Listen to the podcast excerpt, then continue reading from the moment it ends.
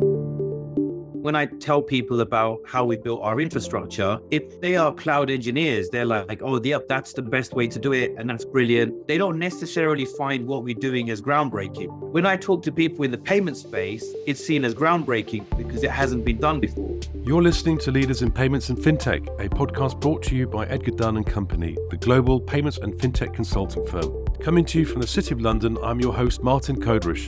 And in this series, I'm meeting with leaders and practitioners across the industry to find out what it takes to bridge the gap between strategy and execution. My central question is, how can we commercialize and bring the benefits of ever deeper new technology to market in what continues to be a highly regulated industry?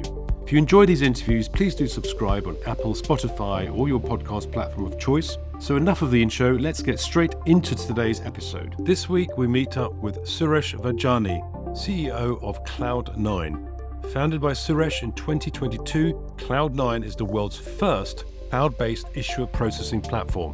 He is an experienced financial services executive, having held senior roles at both F C A-regulated and leading-edge technology companies. He previously served as C E O of Tribe Payments and Managing Director and President of Global Processing. In our conversation today, we discuss why the payments industry has been behind in moving to the cloud and examine the latest trends in the issuer processing market. We also discuss Cloud nine's B Corp status, which again, it is one of the first payment companies to have achieved. And we also discuss what it takes to build effective teams and a lot more besides. So I do hope you enjoy this conversation with Suresh.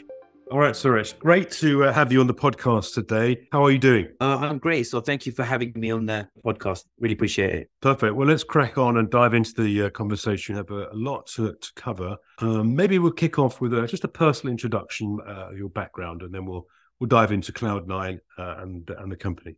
Uh, sure. Look, I, I've been in the payment space for longer than I would like to admit, mainly on the issuing side. I, I originally started as a, an issuer and bid sponsor back in the day, you know, with the likes of companies such as Paysafe Group.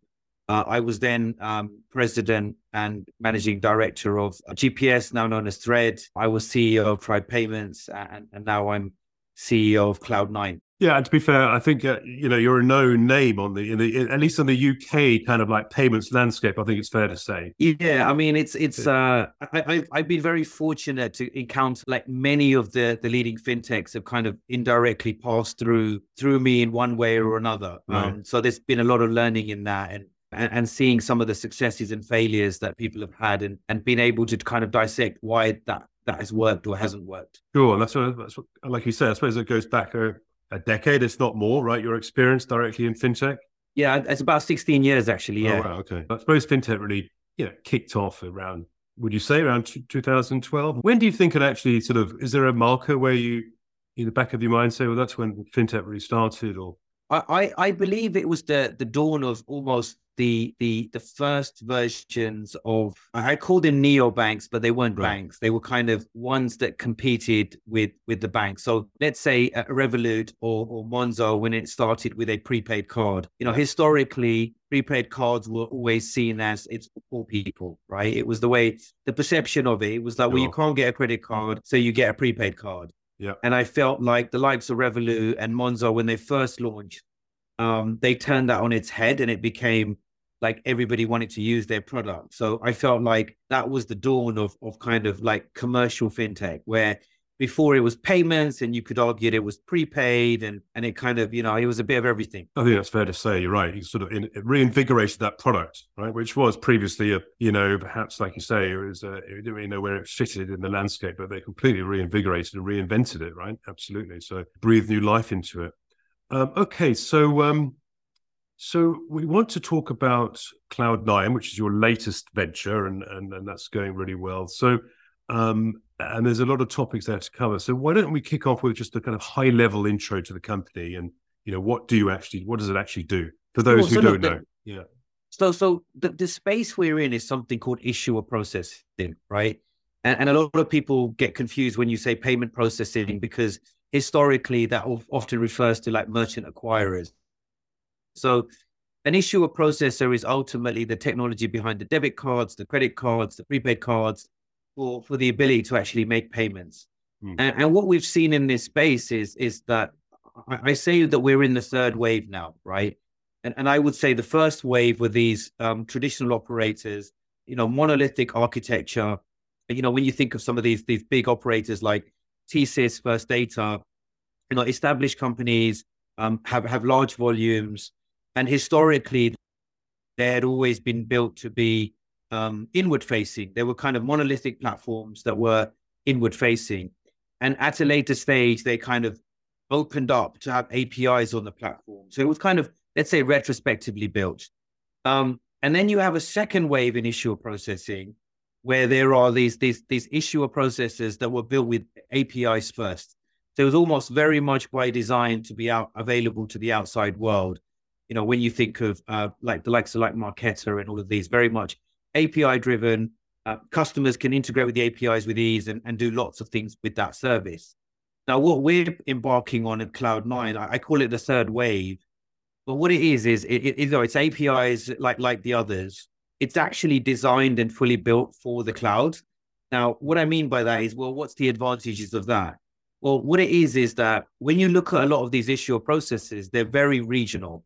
They're very much like they operate within a region, they support a region, and, and they often do it really well. And when, even when you look at the really large players, they tend to have different platforms in different regions. You know, they work in different ways, different commercial contracts, different messaging types, all of these things. And the reason being is that it's been very difficult to service from a global perspective because of things such as latency, you know, regulation, all of these things. So what we've done at Cloud nine is we have re-engineered the infrastructure that sits behind issue processes. So we have, we're one hundred percent end-to-end in the public cloud.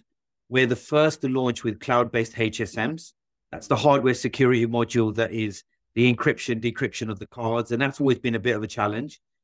We have been the first in the world to connect to Visa and MasterCard's cloud endpoints.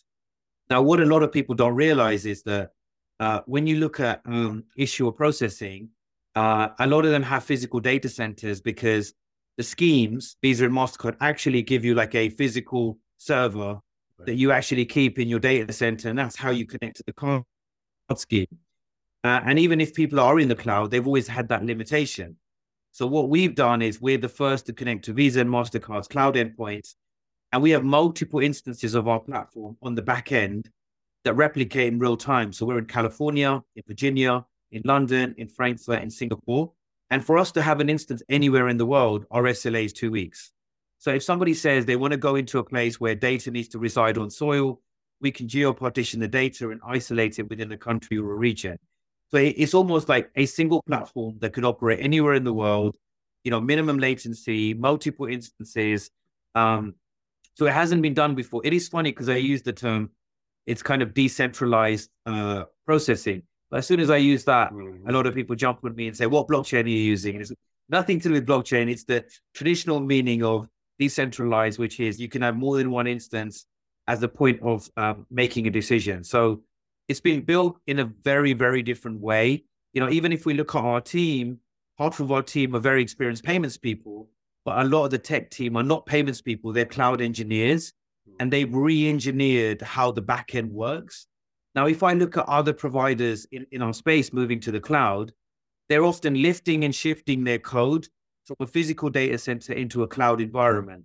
And really, you're not you're not maximizing the benefits of the cloud. I, I use this example. It's like converting your petrol car into an electric car when it wasn't really made for that. It wasn't really made to have the advantages of the batteries and all of these things.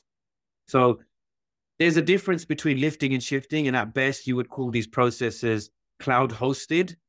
Um, the word cloud native everybody uses, and it, I think it's, it's, it's massively overused, but a lot of people don't scratch the surface. If they say, oh, you're in a cloud environment, you're in A W S, tick, your cloud native.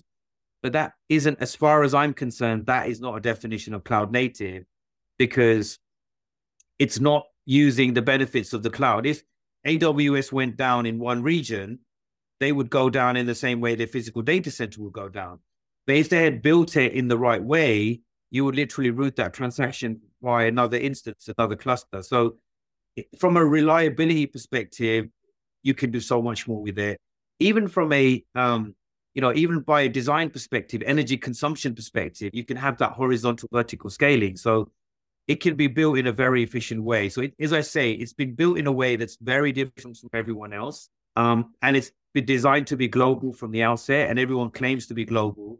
But the reality is that when you scratch the surface, you realize it's not easy as it sounds on paper. Awesome. It sounds uh, very interesting. And like you say, it's like a third third wave. Uh, I totally get that concept. But just taking a step back, um, you know, what about the, the the move to cloud for the industry in general? It does feel as though we're a bit late uh, in, in terms of that shift, of that migration to the cloud for the payments industry. Would you, would you first of all, agree with that? And, and why do you think that is? So I do agree with that, because mm. often when I tell people about how we built our infrastructure, if they are cloud engineers, they're like, oh, yep, that's the best way to do it, and that's brilliant. They don't necessarily find what we're doing as groundbreaking. Right. When I talk to people in the payment space, it's seen as groundbreaking because it hasn't been done before. Now, the reality is that, you know, we work in a very regulated environment, right? There are, you know, there are always concerns about data security, uh, data sovereignty, all of these things. Now, I'll give you a simple example. I know that Starling and Monzo were one of the first banks to get approval from the Bank of England to have their infrastructure in a cloud environment. And before that, everybody had gone physical. Now, they moved the needle to show it's possible, but they had to kind of navigate the, the bear traps in order to show that there's great security, great controls, all of that around the cloud. Now, what I would also say is there is this big misconception about the cloud. Like, people often think if it's in the cloud, you know, it's it's accessible anywhere in the world. You know, it's it's somewhere out there. The reality is that when you talk about cloud, it's just that it's someone else's data center, you know, and and and it's it, you're using it as and when you require it, as opposed to owning it and maintaining it and all of these things. And there are so much safeguards around that that people are unaware of. So, you know, let's just say people are worried about data sovereignty. Like, I'm servicing the U K and I don't want the data to leave the U K, uh, or G D P R or all of these things. Well, if you build it in the right way to be truly cloud native, you can actually, you know, isolate regions or countries to do that. Other things people are worried about is, oh, well, you know, a lot of these cloud providers have American owners and, you know, I don't want the American government to have access to this data. Um, and, and, you know, there's things called the Cloud Act that people worry about. Now, the reality is that when you look at cloud architecture and, and, and, and your code in deployed in, in, in that environment, is that there is a lot of safeguards in place. Like, there is an encryption decryption key that only you as a company provide. So I'll, I'll give you an extreme example. Let's just say the American government contacted A W S and said, we want access to this person's data. Uh, it's in your environment and we want this. The normal procedure is that they would either push back on it or they would contact the company and say, we have had this request from the government. But ultimately, the company, only they have the key to decrypt the data in order for it to be allowed.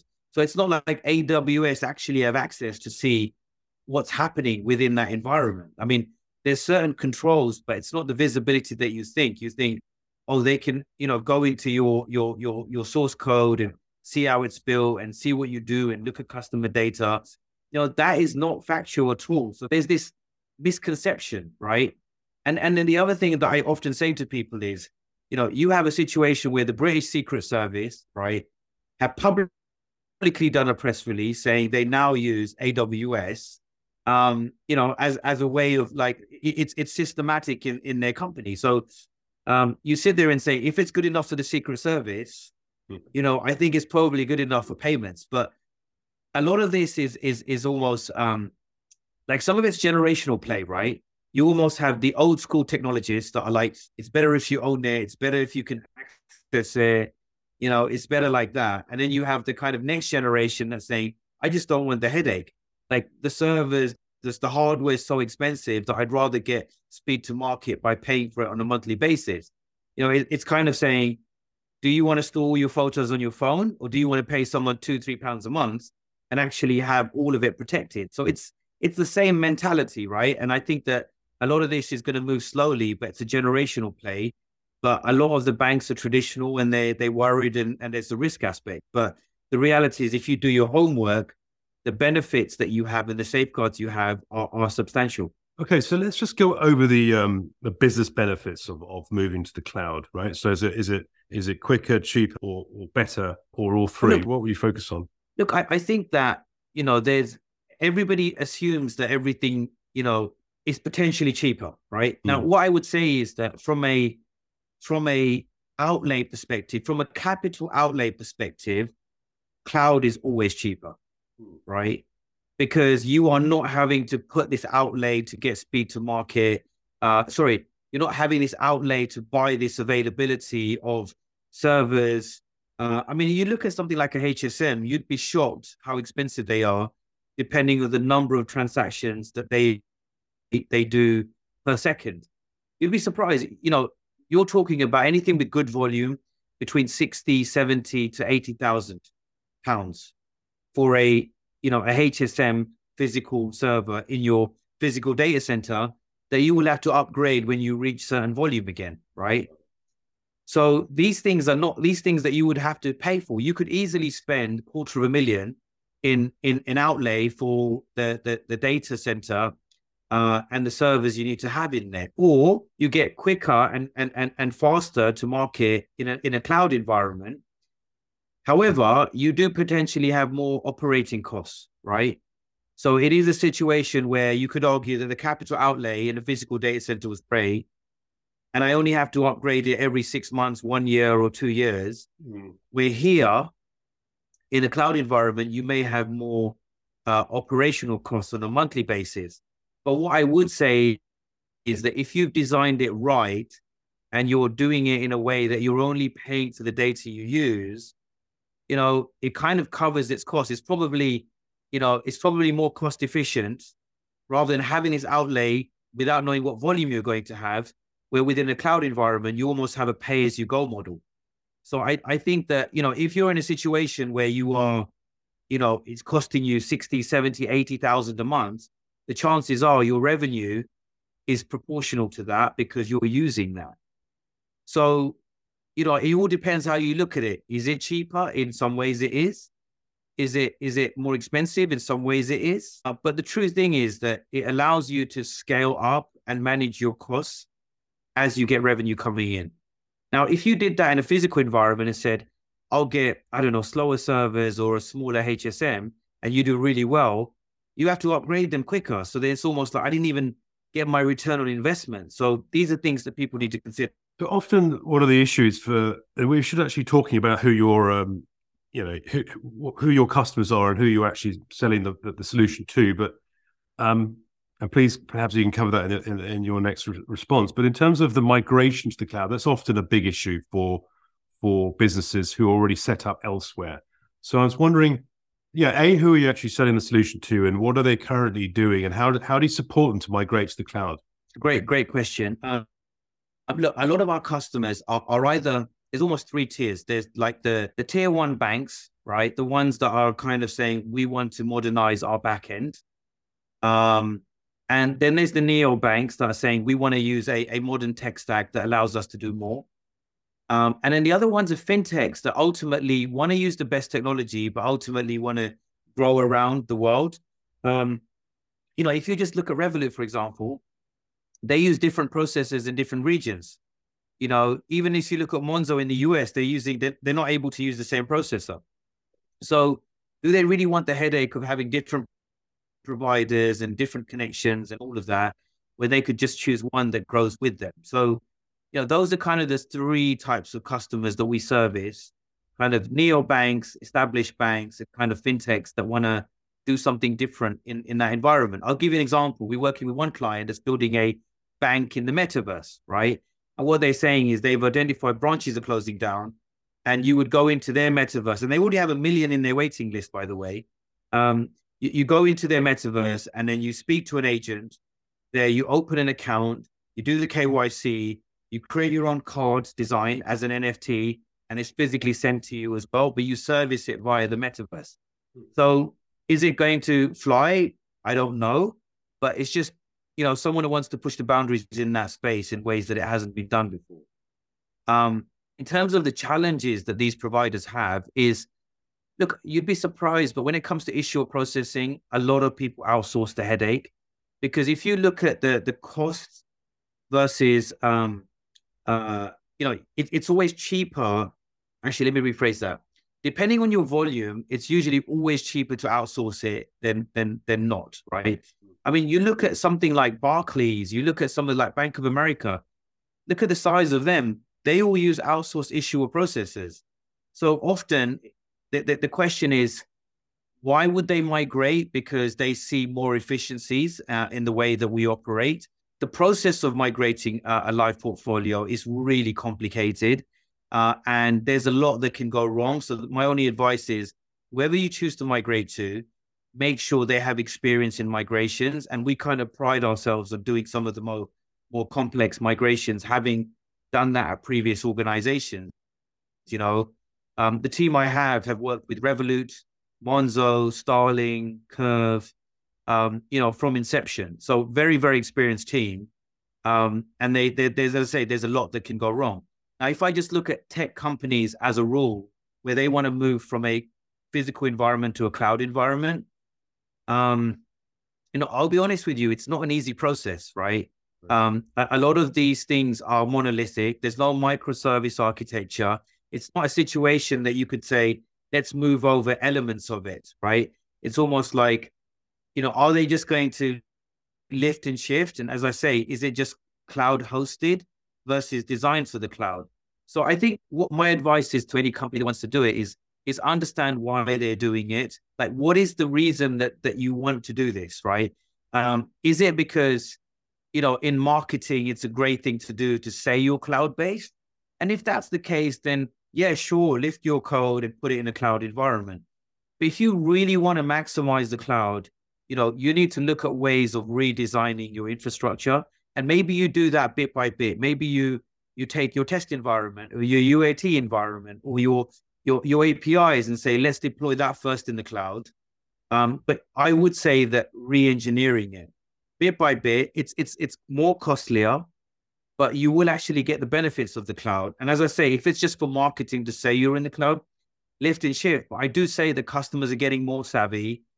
And they are kicking the tires to understand, is it really cloud native or is it just cloud hosted? Uh, moving on to the next subject around sustainability. Love to get your perspective on, on the fact that uh, Cloud nine has, is a B Corp certified company. Um, what did it take you to to to become certified? And, and you know, what, what's your view on sustainability and payments, sir? So I, I'm going to answer this as a payments person looking into sustainability mm. rather than an advocate uh, of E S G. And the reason I say that is, you know, I've always been in payments, but I've always wanted to do things the right way. Right. And, and our journey was, you know, we want to do things ethically. I mean, every company wants to do things ethically. And mm. what I found was, we wanted to get some sort of approval that we we are doing things the right way. And we started to look at kind of accreditations and actually realized that a lot of people just pay money to get this badge of honor, whether it's, you know, this logo on their website to say, mm. oh, you know, we're a carbon neutral company or we're this or we're that.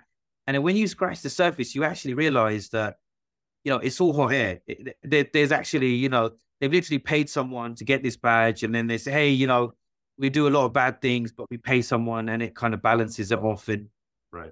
we're all good people in the end. And actually, that was something we didn't want to do. Um, we were first, you know, when we actually did some research, we realized that that B Corp was kind of one of the highest accreditations that you can have, um, you know, from an E S G perspective. And we said, look, this is something that's really important to us. And uh, I think we should embark on this journey. And I say it's a journey because although we're B Corp certified, it definitely doesn't mean tick, we're good to go. It's a constant journey. But it was actually a lot harder than you may think. It wasn't a case of, um, oh, we're nice to our people and we've got, I don't know, beanbags in our office. It, it's, it's not it's not like that. It, there was there was things in there that, you know, things such as, you know, what's the highest paid person in the company compared to the lowest paid person in terms of, you know, multiples of that. These are things that you can't fudge, right? Um, it was, it was, it was a very hard process, but actually it was something that was definitely worthwhile doing because it made us think about certain things. Now, what I would say is that, is that it's great to get B Corp certified because it shows that we have this certain mentality about doing things the right way. But there are some amazing benefits that that you get that you don't really think about. So one of the things we counted was there's, there's massive cost savings, right? Uh, and that doesn't really go sustainability and all of these, but I'll give you an example. You know, we we had the policy that, you know, we would buy reconditioned computers of the highest spec, but reconditioned computers mm-hmm. rather than new computers, right? And, you know, whether we're buying like top-end Apple Macs, right? Um, but it was actually something that saved the company money. You know, we we have we try to have policies in which, you know, if you're traveling at certain times in the day, you know, we try to either encourage you to travel on public transport, or if you have to um, get like a taxi or something, ideally that you, you're you're putting it together with a number of people, or it's outside of hours for safety reasons. So there were these kind of little tweaks. Mm. Some of it was just like, well, isn't this just common sense? But it was these these things that kind of make a difference. Um, and this is kind of from a culture perspective, but even from um, you know, from an environment perspective, we we wanted to do things like um, there was a lot of greenwashing in the space, right? So we embarked on this journey to say we're going to do things that are going to be amazing, and and and and we discovered this theory versus reality. So I'll give you some examples, right? We were going to do this thing where we were going to re- use um, recycled plastic from the ocean. Uh, we were going to say anybody that uses our our, um, our, our platform, we will potentially um, uh, subsidize the cost of the card in order for them to use this, so it's not costing more. And it was a great idea, and everybody's like, oh, that's so clever. Then we scratched the surface, and then we realized that if you look at the carbon footprint, in order for them to ship the plastic from the ocean to the site where you're producing the card, and if you look at the chemicals they need to do to treat the plastic and dye it, you're actually creating way more damage to the environment than actually just producing a brand new card. And what we realized on that was we're actually better off almost uh, like paying for someone to take the plastic out of the ocean and recycle it for something else, but actually just produce a standard card, which sounds crazy, but it was a theory versus reality. We looked at biodegradable cards. We said, let's look at biodegradable cards. It'll be great for the environment. And then we realized that the more frequently you use them, they start to break down from the moment they're issued. So it could be that it's valid for three years, but actually after a year, it may not actually be working potentially, right? And then you're like, well, actually, do you want a card in your pocket that doesn't even, you know, it's all kind of, the logos are all blended and it's not working properly. And then you produce another card in year two and you're thinking, if I'm producing a biodegradable card every three years, that's probably the same damage as a normal plastic card for five years. So we, we kind of went on this journey to realize that, the, that one of the things we said is we're not going to do any B S, right? We're really not going to do anything where we're pretending to do something that we're not. We're either going to be honest with people and say, we can do this. If we can't do it, what's the reasons behind it? I kind of call it authentic, right? Do it the right way. And um, and the other thing we discovered was planting trees, right? So it was like, oh, isn't it great? We should plant a tree every time we do something. And great intention. And, and the people that are doing it, it's amazing. But when you do the research, you realize that sometimes you don't actually get the benefit of the, the carbon you're trying to offset till ten, twenty years later until the tree's grown, right? And what about if the tree doesn't grow? And they say the tree's being planted. It doesn't mean someone's maintaining it. So, look, I'm not knocking anyone or anything. I'm just talking about what we discovered on our journey. And the other thing we've done is we built this tool on our platform where we measure the carbon footprint for us to process a transaction, right? Um, now, people say, oh, oh, is it for what you're buying? Now, the, the truth is, what you buy in the basket, that data doesn't come through via the acquirer to the processor. Even the card scheme doesn't know. They just know you've spent ten pounds there. They don't know what you bought. So, you know, hopefully we will get that data in the future. But what we're interested in saying, everything that we know that's in our environment, that's factual and actual, we want to measure that and then be able to do things with it. So it's been, you know, we've laid the foundations for it. We're partnering with like-minded companies to do things in different ways. But I just think that, you know, There, there will be a point when people will differentiate one company to another based on its ethics, based on the way it looks after the future. And right now, you could probably say, you know, it's a factor for some, not for others. But you have to look at your children and see how they operate and what they decide and what's important to them, because this is a growing trend and it's happening whether we like it or not. Um, all right, let's move on to our kind of last section um, before we wrap up. Uh, and um, let's just explore, get your reflections on, you know, what does it actually take to to, to stand up a business in in in the in this heavily regulated market of payments? You know, you know, you you've got some experience. You've stood up multiple businesses now. So, what are your sort of top tips, um, or, or what what do you think has really helped you succeed um, in in in building these businesses? So, look, I think uh, the, the the key thing is, there's a lot of people that come into a new sector and they come with great new ideas mm. and they want to revolutionize something, and they want to, they use the word disrupt and all of these things. And, and in some ways they've got amazing ideas. But what I would say is that, you know, financial services with the regulation, yeah. it's really important that not only do you understand the regulation, but why it's there in place. You know, a, a lot of people feel like it's a hit. Hindrance, you know, if I'm opening a bank account and they want to have my bank statement and my passport, it's a headache. I just want to open an account. What's the big deal, right? And to an average person that just wants to open an account, it is an inconvenience. But if people start to understand why those place those measures are in place, they're probably in a better position to disrupt rather than saying, I'm going to find ways of not doing one thing or another. So what I would say is that never stop learning. You know, I have been in the industry a long time, but I never sit there and think I know it. I feel like uh, the moment you think you know it, you're destined to fail, right? So there's this always this thing about always keep learning. Um, and then the other secret, I believe, is hiring people that are better than you.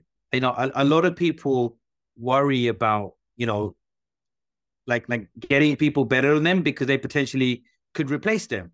Right. But the reality is that if you hire someone better than you, you know, you actually put yourself in a very strong position, because these people will bring skills to you that, that you don't have. That's the very nature of it.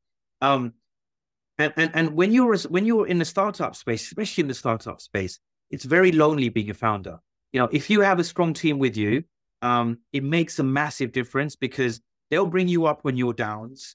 And then, you know, on your high, they kind of level you and anchor you as well. So, you know, that that team you have, that initial team you have, will be magnified across the whole company, right? If you have toxic leaders, if you have bullies in that environment, that will magnify across the whole organization. If you do things right, and sometimes you're at a contradiction, you might say, I have someone in the team that's quite toxic, right? But they bring us a lot of money and they got great contacts, and you tolerate them. But you potentially lose some of your best people as a result, because, you know, you, you tolerate that, you're, you're going to lose other people that, you know, they don't value those things. So you, you want people to have the same values as you. Like, I believe you unite a team on your vision, but they all have different, like, they all have different approaches. Like, if I just have everybody that has the same view as me, everything will be the same. Like, I Right. do want people that challenge me, that argue with me. But we united on the same vision. We want the same outcome, but we may have a different route. And and I use the analogy, I used to use the analogy. Well, actually, I have two analogies. I have one, which is the, the diversity of a team. And I used to use about football, but actually I think that uh, motor racing is, is more relevant, because, you know, you've got the driver, you've got the guys in the pit stop, you've got the engineers that are not even at the race, you've got the designers, you've got the, you know, you've got the technicians that aren't even there. Like, you know, you look at the technician that designed the car, and you look at the car, the, the driver racing the car. They all belong in the same team, but you could not get different ends of the spectrum, right? Mm. From from how one character is to the other. But still, they belong to an, a winning team. So I think people feel like, oh, I want everyone to be a certain way, but the diversity of the team is really important. And and and when I say diversity, by the way, I don't just mean race and gender, right? I really don't, because a lot of people think, well, I've got females, you know, uh, and, and, and that means that I'm fifty-fifty and everything's great. But I would say that diversity is, is ultimately about where they've come from, right? And, and, and I would argue that if you had, I don't know, I'm going to be stereotypical, let, let's say you had ten people that were, you know, white, middle-aged Englishmen, and half of them came from a, a really underprivileged background living on an estate somewhere, mm. and the others went to Oxford, that's more diverse than having fifty-fifty where all of them went to Oxford. Or I'm oh. Asian and I went to Oxford. I clearly didn't. But if I had gone there, it would, you know, what I'm saying, diversity yeah. goes beyond that. There's different, and, and different dimensions of diversity. Different perspectives. Yeah. Mm. Yeah. I think you also mentioned the, diversity of personality is important, right, within the team as yeah, well. Yeah, absolutely, so, because you know, it's... need to challenge each other. They come with different views, you know. They they, they have different views and, and, and challenge things in different ways. And and, and then the, the second analogy I have, and I've used this a few times, is there is this perception that, you know, you start a company, early days, and that the people that you've got in the company will be there forever, right? And, and, and I kind of say, when you start a company, you're kind of in Division Four in the football, and the players you've got to win you Division Four may not be the same players that you have when you're in the Premier League, right? And that could include anyone. That could include me as the C E O. So what I'm saying is that unless you're constantly learning and getting better, you are limited to that division. So if you're in a startup, you need to grow with the company so that you are constantly learning, so that you are getting better and better, because you are literally changing leagues on a regular basis. Before, you're a blue chip company operating, you know, a listed company in the stock market. You could argue a C E O for a a C E O for a startup and a C E O for a stock market listed company would have different skill sets. Right. But if they've actually learned along the way, they're in a strong position. But if they haven't, they are potentially the wrong people. Right. You know, when people look at Zuckerberg and it's like, well, he started it and he's the, the C E O of one of the most wealthy, you know, successful companies of all time. Yeah. Uh, those are rare. Right. You know, we've got examples of, you know, Tom Blomfield, like he's no longer, he was no longer the C E O of, of Monzo. You have even Anne Boden, right? She's no longer the C E O of, of Starling, right? You got to say, you know, there, there, there's a, there's a point, right, where you take it. But you know, what I'd say is people need to realize that you've got to keep learning, you've got to upskill.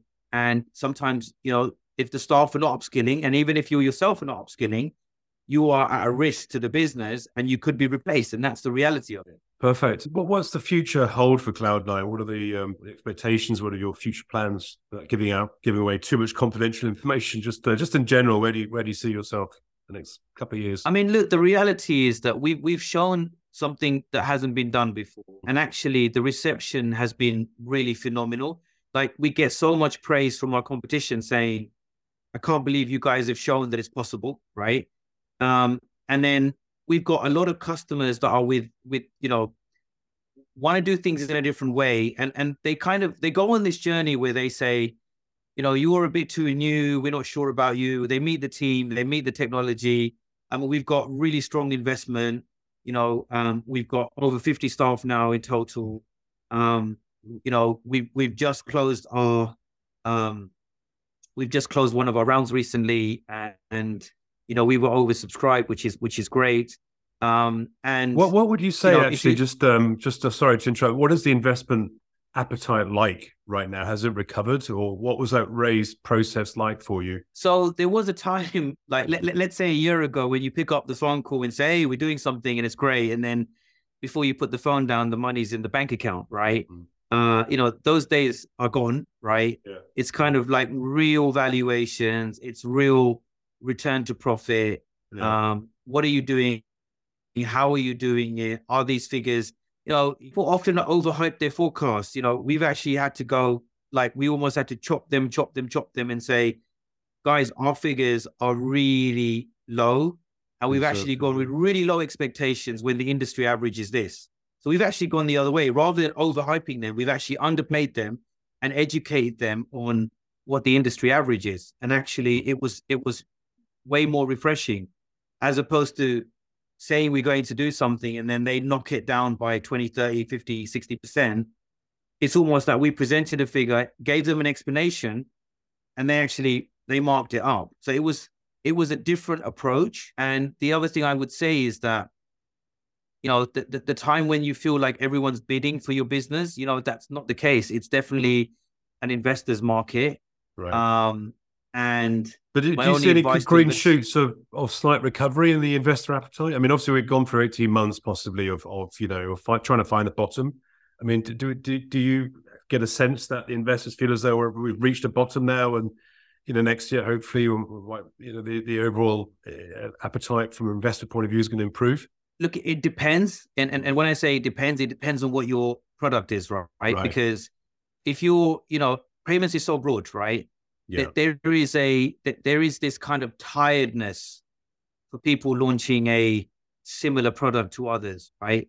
You know, if if when I was when I was working on Revolut, if I had a pound for everybody that says they're going to be the next Revolut, I probably wouldn't have to be working right now, because everybody wanted to copy it. It's like, well, what makes you different? It was no, it's just going to be another brand, and actually, it just doesn't work. So what I would say is that, you know, if you have a, a B two C product and, you know, it's something that's going to be quite a lot of outlay and you don't have a clear picture on return on investment, you know, investment's still going to be very hard. If you're operating in a way where you have a clear route to revenue, but it's not, it's not an afterthought. It's almost core to the product, right?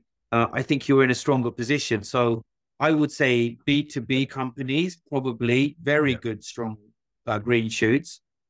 B two C companies, unless unless there's a proper recurring revenue model, yeah. you know, it's still not quite there. You know, it's it's not just uh, we'll grow the company at the expense of the investors' funding, and we'll see what we can do on the other end of it, and then say, hey, we don't have any revenue, but we got twenty million customers. You know, those days are gone. Yeah, I mean, I, th- I think you're right in saying that there aren't many spaces, if any, where there isn't just a huge amount of similar solutions all competing with each other, right? So in that B two C space, uh, where brand yes. building is absolutely crucial, and you need to invest so much to raise awareness and, you know, get, get drive consumer adoption, and it's it's uphill struggle. Whereas B two B, I would agree, is kind of the economics of the situation, dynamics are different. I would say though is that, you know, if I was an established company, mm. this is the prime time to be doing M and A's. Like there, there are yeah. some amazing complementary companies that they could be mopping up at, at the cost of next to nothing, yeah. and it would literally like triple their their their, their valuation of their own company. You know, yeah. so it's it's the perfect time to be buying some of these fintechs full of operators, because mm. there are bargains to be had, and we've already seen examples of that with with certain companies. You know. Yeah. All right. Well, that's an entirely new topic, which I don't think we have time to go into today, but. Um... Thank you so much. I mean, any sort of final comments or thoughts before we wrap things up, Suresh? Um, look, all I'll say is that um, my my my my one other point to add is I just want to say that, you know, as an industry, we're constantly growing as a sector, and uh, I would really encourage people that really want to push the boundaries in whatever they do, is to encourage and hire more people outside of the industry, because they come with fresh approaches and fresh ideas.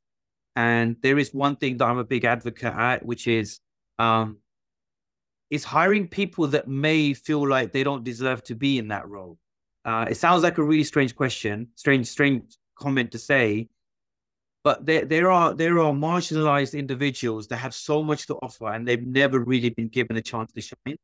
They're, they're often the ones that might apply for a role when their C V's just not strong enough, and you know, they never get it to the interview stage, but you'd be surprised. You get them in front of you, right? Uh, they will absolutely shine, because they are so hungry to achieve. They will potentially be some of your most highest achieving people. They will be extremely loyal to you, and they will they will not leave you because someone's offered them more money, because you've given them this break. And I have hired many people where I've, I've got them out of industry, um, and they have done exceptionally well. Some of them have gone on to be C E Os of other companies, and all it was was giving someone a chance that nobody else would give them, and and and it works sometimes and it doesn't, but I would say that I in my experience I've seen about a seventy-five percent success rate, you know, like where they come in and they actually do well and they do things in a different way. You know, that that loyalty is, you're giving someone a break that never had the break ever. Perfect. Well, let's uh, that's a great note to, uh, to finish on, Suresh. Thank you so much. um Just for the audience, what's the best way of uh, reaching out to you, contacting you? Uh, look, if anybody wants to get in touch, my, my email address is uh, Suresh, S U R E S H, at cloud nine dot com, spelled in the old English way that I've been told, the old traditional That's obsolete it. English, which is C L O W D, the number nine, and then .com. So cloud nine dot com apparently became obsolete in the Tudor times. Oh, wow. And the reason we call Cloud nine is we say, although we're new technology, we represent old business values. So it kind of works and represents what we do.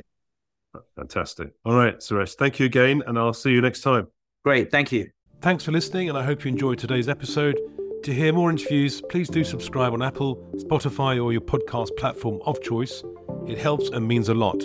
Also, I welcome any questions, ideas, or suggestions, so feel free to make contact and say hello. Reach out to me on LinkedIn or at edgar dunn dot com. You can send me a message there, or you can email me on martin dot kodrish at edgar dunn dot com. I look forward to hearing from you, and I will see you next time.